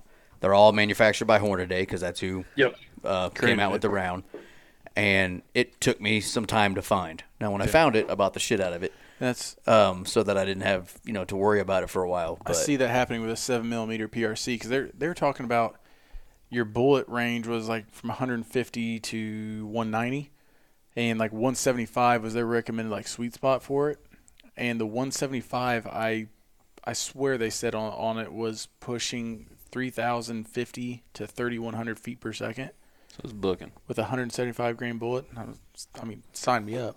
That's a killer. Yeah. So I don't know. I, I it was Yeah. interesting. I didn't know if Cameron, if you had, had read much it. on that one yet or not. Yeah, it'll be cool. It'll be expensive, but it'll be cool. Yeah. Okay, the part of the show that I'm most excited for Oh yeah. is Let's- what let's is let 'em have it. Cameron's least favorite deer rifle round, and we'll also say ours, which I don't really have one, but I feel like I know what he's gonna say. Yeah. So we'll just go from there. So, yeah, it was hard for me to choose the worst because I don't think there is a worse besides like 22 long rifle, which probably has killed. I was just gonna probably say that. killed more deer at night than any other freaking cartridge out there. So, um, but in this cartridge, Some people feel I've- targeted right now. Yeah. So this cartridge, I've killed two whitetails with. Um, so it is effective, but I would say it's probably the worst, and that is two two three. yeah. Yeah. Yeah. Yeah. That's what I figured So- he was gonna say. Yeah. So again, I've killed one deer. I killed with uh, semi-auto AR that I built at gunsmithing school. Shot that deer with a seventy-five grain hollow point. Uh, probably pushing you know 26 2700 feet per second so it's slower than all of these rounds we've talked about and half the size of a bullet so the benefit of a 223 is there's no recoil um, so if you have a youth, um, someone that doesn't like recoil, a two two three obviously will get the job done. Both of the deer that I shot, it was one shot, you know, not a far track done type of thing. But you're shooting a 55 to 77 grain bullet slower than you're shooting a 243, 270, 30 6, all of these cartridges. So it's just so much less effective um, than the others. yeah. No, I agree. And the reason it's my number worst is because My I, number worst. My number worst. Yeah, my number worst. I shot a buck. I was walking out of the woods. Came up. I was walking, you know, down this finger of woods, and I see a bedded buck with a doe right next to her. I shot the buck while he was bedded. My fault. Shouldn't have done that. Never found him. So tracked him. I couldn't tell you how far miles it felt like, but uh, never ended up finding that deer. So that's Yeah. why I'll never do it again. And I know there'll be a lot of people say, "Oh, I killed, I killed all kinds of deer You with it." definitely can, can. for sure. You my brother, can. my little brother, uh, has killed two deer with it. Whenever he was younger, he he got out of hunting pretty soon after that. But the, whenever my oldest brother took him hunting, he would use the two two three, and anytime he shot a deer, he killed it. So, you know, it is what it is. I feel like it has its place. Yeah. Mm-hmm. With youth and stuff like that. Cameron was saying like, you know, the recoil is less. Get get kids out outdoors, but Yeah. also they need you know Keep the range close. man, manage your shots, Yeah. manage your expectations for the cartridge. right. Yeah, and use the heaviest grain bullet you can. There's a lot of cartridges out there that you can buy factory, like 75 grain Hornadies. Um, just a lot more effective. It's a heavier bullet, so it's going to open up more. If you're shooting in Missouri, you can't shoot full metal jackets um, per you know conservation laws, and you don't want to anyway. It's a terrible idea. But if you get a you know hollow point 75 grain, it's going to open up a little bit better. The one that I, the second one that I shot was with a bolt action that I built at gunsmithing school for my dad. So I wanted to shoot a deer with it. It was actually the first buck that I ever killed. Um, and I want to say it was a 69 grain hollow point. It was an absolute tack driver, but again, it's a 69 grain bullet going probably that one was probably going 2850, 2900 maybe because it was a 24, 26 inch barrel. Yeah, yeah, and I didn't. I didn't really write one down for the worst. I I did. I guess I did write one down, and I wrote down the 22 long rifle just because I'm like, I'm, I'm I sure don't want to piss somebody's- everybody off. Illegal, but yeah, Yeah. sure. Uh, uh, that's exactly why. But you know what you just said. Oh, well, fuck. There's BB people out BB there. guns behind guys. yeah. Uh, I figured the two two three was going to be your answer, and um, the reasoning I would have behind it is similar to what you said. Why that when you have so many other options, you know, that would probably do the job better. Not that that can't Yeah. do the job, but I mean, if it's all you got, I ain't gonna. Oh, no, do- go I- I agree. go Yeah, hunt. go- If that's all you can, if and, that's and it's got a lot gun, of advantages. It's the cheapest gun to shoot out of all of them. Yeah, Yeah. you know, if you just want to go shoot, you want to go coyote hunting too, you want to deer hunt. I mean, it's it's the cheapest to shoot, mm-hmm. and I I love that gun for coyote hunting. I obviously I bought that NPR, and I am a big fan of it, and it made other top five lists for coyotes. But from a perspective of you have a wall full of guns, It's and not you the can one you're walk picking. up and pick whatever cartridge you want out Right. of those. not gonna pick it. Not picking it. right? No, I agree. No, yeah, Okay, that's our list. that's it. Anything, uh-huh. any other ones that you can think of that we should Any discuss possibly? Honorable mentions. Man, there was a lot of good cartridges brought up. I don't, I can't just off the top of my head think of any others. 3030 was one that I put a lot of thought into just because it's probably the most iconic classic round out of all of them. The downside being it's only in a lever gun. Yeah. And then another downside is post pandemic 3030 ammo for whatever reason was gone. I mean, you Because could everybody's not- got one. That's you why. could not find a single box of 3030 and people were selling them on gunbroker for two three times the price i mean it got crazy you can find it a little bit better now because ammo's come back um, but really just my list came down to not what i thought was the most effective on whitetail but with a checklist of different attributes what check different ones whether that be versatility the you know price availability all these different things that somebody if they were okay this is the one you know bolt action deer gun that i want to buy i want to be able to find ammo i want to be able to find a gun that i actually want i mm-hmm. don't want to find you know a, whatever caliber there's only one model of gun out there so i'm stuck to that one if you're wanting to buy a six five and all of my top five you can find guns on the shelf, whether it's 243, 270, 30 6, 308, or 65. You're going to find a gun across the board from Remington, Winchester, Savage, all these companies. So I think if you already have other guns, then you may try to find something a little bit more versatile. But again, it's man, there's so many different options and there's so many arguments to each one. All of them are going to put down a deer all of them are gonna, you know, shoot good groups. So it just comes down to personal preference, I think, really. Yep. Yeah, and when we didn't even talk about suppression, you know that that's another variable that you know could add to someone's enjoyment of a different round Yeah, that they might I not think, have before. you know, I mean, I think on a good honorable mention that I thought of is the 300 blackout for that reason. Um, because 300 blackout is super versatile. You can go from 110 grain bullet all the way up to a 220 grain subsonic. Now, I really wouldn't want to shoot a deer with a 220 grain bullet going a thousand feet a second, um, but you can shoot 120, 130, 150 grain bullet, and you can convert your AR. Alternative methods, you can get a 300 blackout pistol, and then you know hunt with that. In in years past, I've gone out, never shot one with a 5.56 AR with a 10 and a half inch barrel, which is not a good idea um, because you're just getting such a low velocity. But now I have a 300 blackout pistol that is a heavier bullet, more feet per second. You can find ammo for it. You can suppress it. All these good things. So that's another cartridge that, say you have an AR or you're looking for an alternative methods gun, you can get an AR pistol or something like that. So that could be another option. yeah, Yeah. I like it. Well, there you have it, folks. There's Cam's top five and our three dumbass lists that we just, uh, you know, I kind of, I actually, I kind of feel a little validated that there was only one of my rounds that wasn't on Cam's list. Yeah. I, I feel, and he, it was his honorable mention. So actually, I was five for five. I, yeah. I'm pretty happy.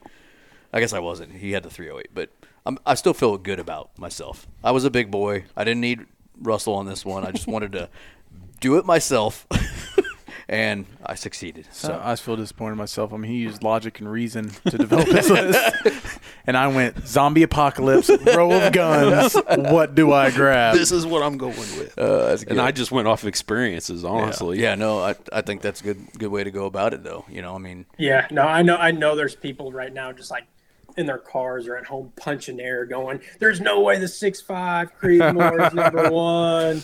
Thirty aught six is way better. A thirty aught six is gonna kill a deer better than a six five Creedmoor. I mean, let's be honest. Right. But if you're going checkbox style, more versatile, and it's just easier to find now. Um, if we're talking effective whitetail cartridges, 30 aught 6 and 270, I think, are right there for number one. I would say 270 is probably the most effective whitetail round. Yeah. yeah, That's a lot of I like it. makes sense, man. Well, before we end this recording, uh, you want to give the listener a real quick uh, uh, update on what's going on at Midwest Gunworks and how they can get a hold of you guys. Yeah, so same old, same old at, at MGW. We're pumping along. You know, deer season's here, duck season's getting ready to start up. So we've been real busy. I would say the hot stuff right now, leading into this month, is going to be Black Friday. Um, so I haven't even talked to you guys about it, but we're going to have a totally different Black Friday promotion than we've ever done before. So it's actually going to be pretty cool. Um, so when that gets closer, then I'll send that over to you guys so you can uh, let everyone know about that. But if they ever want to check anything out that we've got going on social media, it's just Midwest Gunworks on Facebook, Instagram, YouTube. YouTube's getting hotter as we're going. Yeah. Uh, we've got a new studio now, so we're pumping out a video a week across the board of different things going on in the shop, how to's, all that good stuff. So if they want to check that out, you know, we've got some different things on there, but check out the website, it's just midwestgunworks.com. If you need ammo, all that good stuff, you guys have a discount code so they can use that on anything that they're ordering. Um, but if they're about to place an order, I'd say within the next few weeks, I'd definitely wait for that Black Friday promotion. There you go. That's good heads up. Good Yeah. heads up. Yeah, that's like it. awesome. All right, well, Cameron Tinker, we appreciate uh, your time tonight. You got a sick kid at home, and you uh, took the time to to do this fun list. I was excited about it. Yep. Uh, I, I also want to give a plug to another podcast that I listened to. I had the idea before I listened to this podcast because it's a very similar show. Um, I feel like I sent him this idea. the Fox Pro. Oh, yeah, you did. Yes. Yeah, Fox- we had yeah. this idea. Uh, We've had it for a long Fox time. Pro podcast Did this just had Oh, a show on coyotes, On Yeah. coyote caliber. top five coyote rounds yeah. with um, um, John oh Collins gosh. and Randy Anderson. No, not Randy Anderson. Bob. Um, oh my gosh, I just forgot his name. Um, Big Al. Big, oh, Al Morris. Al Morris, thank Yeah. you. Sorry. man. Um, he had John Collins and Big Al Morris on that ashamed. show. Yeah, it was actually Al's um, Yeah. top five, and uh, then John had his list as well. So it was a pretty cool show. You should check that one out also. Yep. All right, Cam, thanks for your time, man. We'll holler at you later. Yeah, appreciate it. See ya. That's it, and that's all, folks. Are you uh, Are you, You said- shocked by any of his picks? I am Cameron's? Which one? six five. Really? I didn't think that'd be number one. Before I didn't we, know it was before we be- ever started the show. I didn't think it would be. I didn't. Once he said three, I thought it would be. I didn't know if it would be number one. I knew it was going to be on his list. I didn't know it was going to be number one. I'll be way honest. He like structured that his picks way more logically than I was thinking he would. Like I was thinking when we started like terminal shoot a deer like usability. I wasn't thinking of putting the whole thing together of you know versatility, affordability, availability and using those as the matrix to Well, I figure mean, out it's a really good way to Matrix. structure it. It's- Because if you're thinking about just like what would kill a deer the best, right. 50 cal. I mean, let, fuck it, let, bazooka. right. I Oh, mean, but I was thinking, okay, recoil, you know, like usability of the gun, like Functionality. Functionality, as opposed to availability, versatility. I mean, you can shoot a 50 cal. You might be 40 feet behind it afterwards. right. Just saying. Right. But yeah, I, no, it I, was- I, I really enjoyed the way that he mm-hmm. structured it. It makes a lot of sense. I like- like I I did mine all off of experiences, pretty much. and I kind of did it a little off experience and things I've heard because mm. some of the some of the guns in my list, actually two of them in my list, I've never actually used. The Right. six five Creedmoor and the 270, I've never Same. hunted with either. I've never used 30 aught six or 20. I guess in the seven mag, I've never hunted with a seven mag either. Really? But um, yeah, you know, it's just. I mean, I, I, I, just a little fun exercise. How about that? We'll call it a fun exercise. Well, I think you got some different perspectives there. You got one that's, you know, okay, if I had to go buy a rifle, pick a rifle for my deer hunting rifle, what would it be? And that's Cameron's list. And it makes complete sense. And I will not disagree with any of his picks. But then you have, like I, I think I mentioned, zombie apocalypse, wall full of guns, pick Wait. one, go For a deer, for a deer, deer apocalypse. Should deer we zombie. have should we have a top We sh- five guns for the zombie apocalypse? That might be a different episode. I like it. I got ideas. I already know my number one. we'll just go ahead and say it because I'm not doing a show on it. 22. 22 No way. 22. No way. for the zombie. 100%. Why? no way. Okay, first off, you only got uh they take one bullet in the head they're dead, right? I don't know. Never shot a zombie. Apparently that's how it works. I don't know. I Semi-automatic. thought you had to double tap. Semi-automatic. I thought you had to double tap. That's to Always be- double tap. Always That's a double rule. tap. But Zombieland. yeah, one shot in the head always kills them. 22. You can hold more ammo, carry more ammo. Okay. It's inherently pretty accurate gun. yeah. But you're gonna have to let them get within 50 yards. Mm, they're slow. I mean, you go 100 maybe, but I mean, some of them are slow. I'm just saying that's my number one. I'm thinking I go. Number- sh- I think I go semi-automatic shotgun. Number one. No, I can't hold as many rounds as I want. I want You more want drum rounds. mags. I want more rounds, lightweight. So I'm going 22, then 223. Why the hell have you put so much thought into this? Dude, I feel like it's a common thing. You should. You don't think about the zombie I'm apocalypse? going. I don't. Dude, I'm. I'm. I'm going straight. I I was living in the world you are. I'm probably going straight 20, 20 gauge semi-automatic, like AR style shotgun, Okay. drum mag. So I'm thinking. What kind of bullet though? You gonna do buckshot? It doesn't freaking matter if a 22 No. will kill them. What's it matter? No, I I'm don't think just so. Because I curious. mean, I mean, at that point, I want I want spread and pattern. Because if I, you know, what I'm saying, I'm, I'm trying. Okay. Knock out Hey, more hey, than one hey. type thing. You gotta go headshots, right? Rule number 32. Enjoy the little things. um, speaking of You didn't give your number one. We needed you to. for the zombie apocalypse. Yeah, for the zombie apocalypse. I'm not. I'm not doing this with you. But then I, I, I think you're onto something with the 22. I never thought about the 22. Oh god. But then you do have to go five five six two two three Right. because Absolutely. availability. availability. You can't you availability. What are you going to go to Dick's Sporting Goods in the zombie apocalypse and just pick up some shit? Yeah, I might the break the zombies ain't window. gonna I do might it. break the window at Dick's. Which one? Fuck Dick's. They don't carry Yeah. any guns or ammo. That's true. so you can go there if you want. Yeah. I can go into any house where a guy is turned into The a zombie. odds- More than likely, he's going to have five five six ammo. I agree. I'm- so his, and 22 so, ammo. So his five five six shit didn't work very good if he's a zombie. He, He might have just been had the bad blood. I don't know. dude, you don't know him circumstances. Right. Bill freaking Murray didn't have z- the zombie blood. He let people get too close. He Yes. did. He let them get too close. Too close. You don't let people get too close. No. You, you gotta know the people. Damn Gotta trust redhead- them. them damn redheads will get you every time. Yeah. Amen. so Um. Okay. So for the listener, you were not supposed to be here tonight, Micah. I wasn't. And Andy said he was going to talk mad shit, Yeah. Okay. and he had mad good whatever. I'm waiting for you to talk that mad shit. You've had an intro. He showed up. I know. I'll shut up. So I really can't. I really can't talk. I just want to know what it was you were going to say because I am excited to have. I, I wanted to hear it. I really wasn't that prepared. I was just Once planning on talking Dude, shit. you showed up Once- with a once ledger of paper. I was prepared for the topic. that was his list. We've been through 130 shows, and this guy finally prepares. this was one that he was really I mean, excited he's only about. been to I seven really of the shows. I show up and you fuckers still. Okay. Oh. So what's this? I want to hear the great dad joke that you had. You can still use it, can't I you? didn't say no, anything about a there's nothing joke. about a dad no, joke. he did say that. No, he didn't. He 100%. said I was going to talk shit about you, about me not coming. No, it's I, not what he said. I, I got one for you. Okay. Your brother, your your brother does bees. Yes, Right, he does. yeah. Brother's a bee farmer What what do you call a beehive with no exit? with no exit. Yeah. Nate, what do you call it? beehive? Beehive with no exit. No a idea. bee hole. You don't know? No. That's unbelievable. you get the can't leave. Unbelievable. Yeah, I- I, I gotta get spell it. it out for you sometimes. See, he said I got way too many jokes ready for you being gone. So he said jokes. It was a lie, okay? I wasn't ready.